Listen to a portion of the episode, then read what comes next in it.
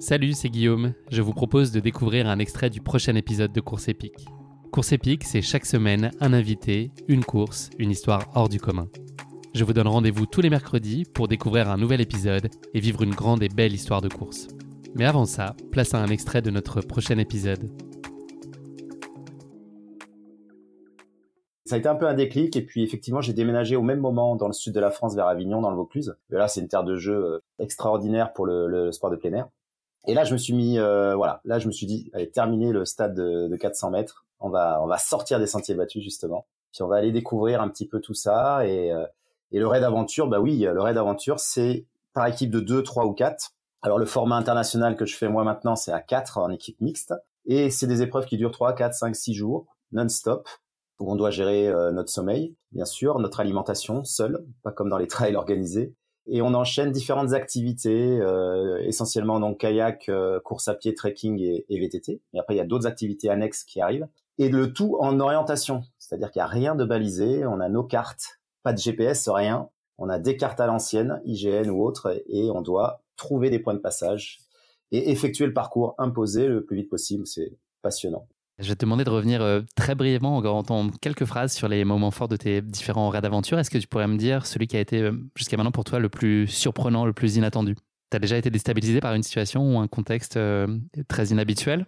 Surpris, déstabilisé, oui. je me souviens en 2013, on va en Afrique du Sud pour un de nos premiers grands raids à l'étranger. Et puis là, à un moment donné, on traverse un parc animalier. Il nous dit, il y a un rhinocéros, vous approchez pas trop ok. et puis à un moment donné, on a VTT, et puis là, tu as des girafes à côté qui se mettent au galop à côté de nous. Donc ça, c'est juste un moment magique. Et puis après, on prend les kayaks et on commence à descendre des rapides.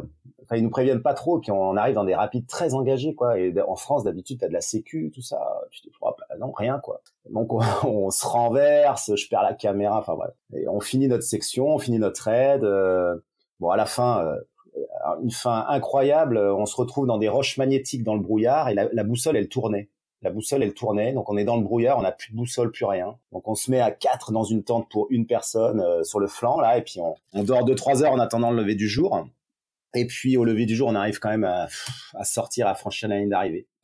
Un raid incroyable où à un moment donné, on est aussi le long d'un feu de brousse où t'as as juste un Africain là qui est là à côté pour euh, gérer un peu le feu de brousse. Et puis remise de récompense, remise de récompense. Et là, tu te dis, bah, avant tu discutes, tu dis quoi, il n'y avait pas de sécu en kayak, ça c'est bizarre, machin. Et là, l'organisateur, il fait lever tout le monde et il remercie Dieu il remercie Dieu d'avoir euh, assuré la sécurité euh, du raid. Quoi. Et là, toi, français, ah, tu regardes comme bénévole, Dieu. Ouais, ouais, ouais, ouais, le gars, bah, en fait, ça coûte pas cher. Hein. Donc, on remercie, tout le monde fait la prière pour remercier Dieu d'avoir veillé à la sécurité de tous les concurrents. On est tous entiers, vivants, machin. Il aurait pu vous ouvrir la rivière en même temps en tant qu'être là. Tu vas faire comme Moïse. Euh. Donc, tu vois, des fois, la culture, c'est assez fou, quoi. Bah, là, sur le tort des géants, des glaciers, pardon, on a, on a des passages pas sécurisés en via ferrata en France, mais jamais tu peux faire une organisation comme ça. Il faut 3 BE à l'entrée, la sortie. Enfin, moi, je suis organisateur, je le sais, c'est super compliqué. Et là, bon, bah voilà, là, t'es autonome. Bah, en même temps, tu signes, hein, tu dis, bon, moi, je sais faire du kayak en classe 3, euh, donc euh, t'as intérêt de savoir le faire, quoi. Si tu sais pas le faire, euh, tu prends des risques. Ou alors tu sors, tu sors, tu portes ton bateau pendant un kilomètre et tu, tu réembarques. tu inclus dans tes programmes annuels, dans tes grands rendez-vous, il y a toujours au moins un gros trail. C'est quelque chose dont tu as besoin en complément? C'est des, des, épreuves qui sont, enfin des épreuves en tout cas des moments de ta vie plus solitaires et c'est des choses que tu as besoin aussi d'aller chercher en complément? Ouais, écoute, c'est assez récent quand même, euh, mais ça m'a toujours titillé d'aller. Alors au début, je faisais le petit trail du Ventoux, enfin petit, c'est quand même 42 bornes, mais euh, c'était plutôt ça dans les années 2010, tu vois. Et puis à un moment donné, j'ai quand même voulu aller voir ce que c'était que l'ultra, mais sans me préparer, donc c'était, j'avais des fins souvent un petit peu difficiles. Et puis fin des années 2010, euh, là quand même, ouais, je ça a commencé à me titiller. Euh, je suis allé sur l'échappée belle, sur le tort des géants, et j'ai senti qu'il y avait un truc à faire. Mais bon, c'était toujours très secondaire par rapport au raid. Et puis avec l'arrivée du Covid, là, effectivement, j'ai basculé dans autre chose. Je suis parti dans des projets solo très très longs qui, euh, qui effectivement euh, m'apportent beaucoup. Tu avais déjà par le passé eu l'occasion de participer à la petite cousine du Tort des Glaciers, le Tort des Géants, qui est longue de 330 km. C'était en, en 2019.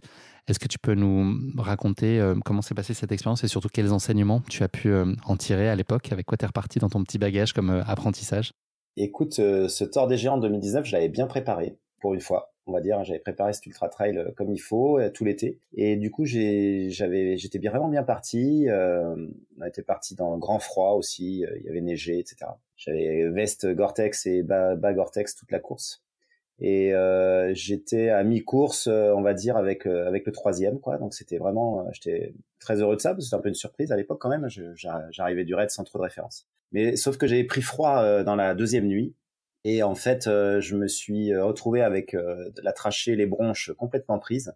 Et du coup, le, la, la, fin de course a été un long calvaire. Là, les 48 dernières heures, c'était comme si je grimpais l'Everest à chaque col. je faisais trois pas, je m'arrêtais, je m'arrêtais 10 secondes. Je faisais trois pas, je m'arrêtais 10 secondes. Et j'avais été où? Je, bon, je, voilà, pour, j'ai jamais abandonné de course, donc là encore une fois, été au bout, quoi. Je, je voulais vraiment la finir cette course, donc je l'ai finie euh, en perdant beaucoup de temps et beaucoup de place, mais c'était pas grave. Mon idée c'était d'aller au bout de la course, et donc euh, je me m'étais dit euh, que j'allais revenir sur cette course, quoi. Et puis comme je l'avais fini, j'avais la possibilité de revenir du coup sur le Tour des Glaciers. Comme c'était t'es pas posé la question longtemps. Je me suis pas posé la question longtemps. Le Tour des Géants, si tu veux, le parcours est sympa, mais il redescend quand même pas mal en fond de vallée où il y a des parties courantes qui sont pas trop dans mes qualités. Donc je me suis dit le Tour des Glaciers là, 450 dans les cimes euh, avec très peu de redescente dans les vallées, c'est ça va juste être magique. Quoi. Donc voilà. Du coup, euh, comme il y avait des, projets de raid aventure euh, en septembre-octobre jusque-là, je l'avais pas fait, mais là, cette année j'avais coché. Et avec Sandrine, Sandrine avait coché le Tour des Géants, moi le Tour des Glaciers, et puis du coup on s'est dit allez, on fait l'impasse sur les championnats du monde de raid et on va, on va en Italie, on va en Val d'Aoste.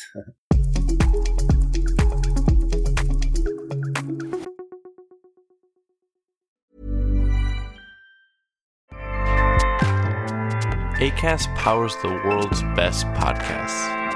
Here's a show that we recommend. Hi, I'm Jesse Cruikshank. Jesse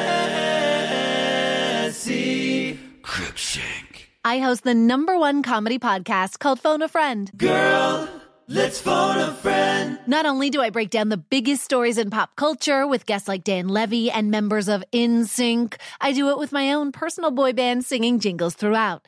Because it's my show. It's your show, girl. New episodes of Phone a Friend. Yeah. Drop Thursdays wherever you get your podcasts. So work it, girl. Yeah, work it. Okay, that's enough. ACAST helps creators launch, grow, and monetize their podcasts everywhere. ACAST.com.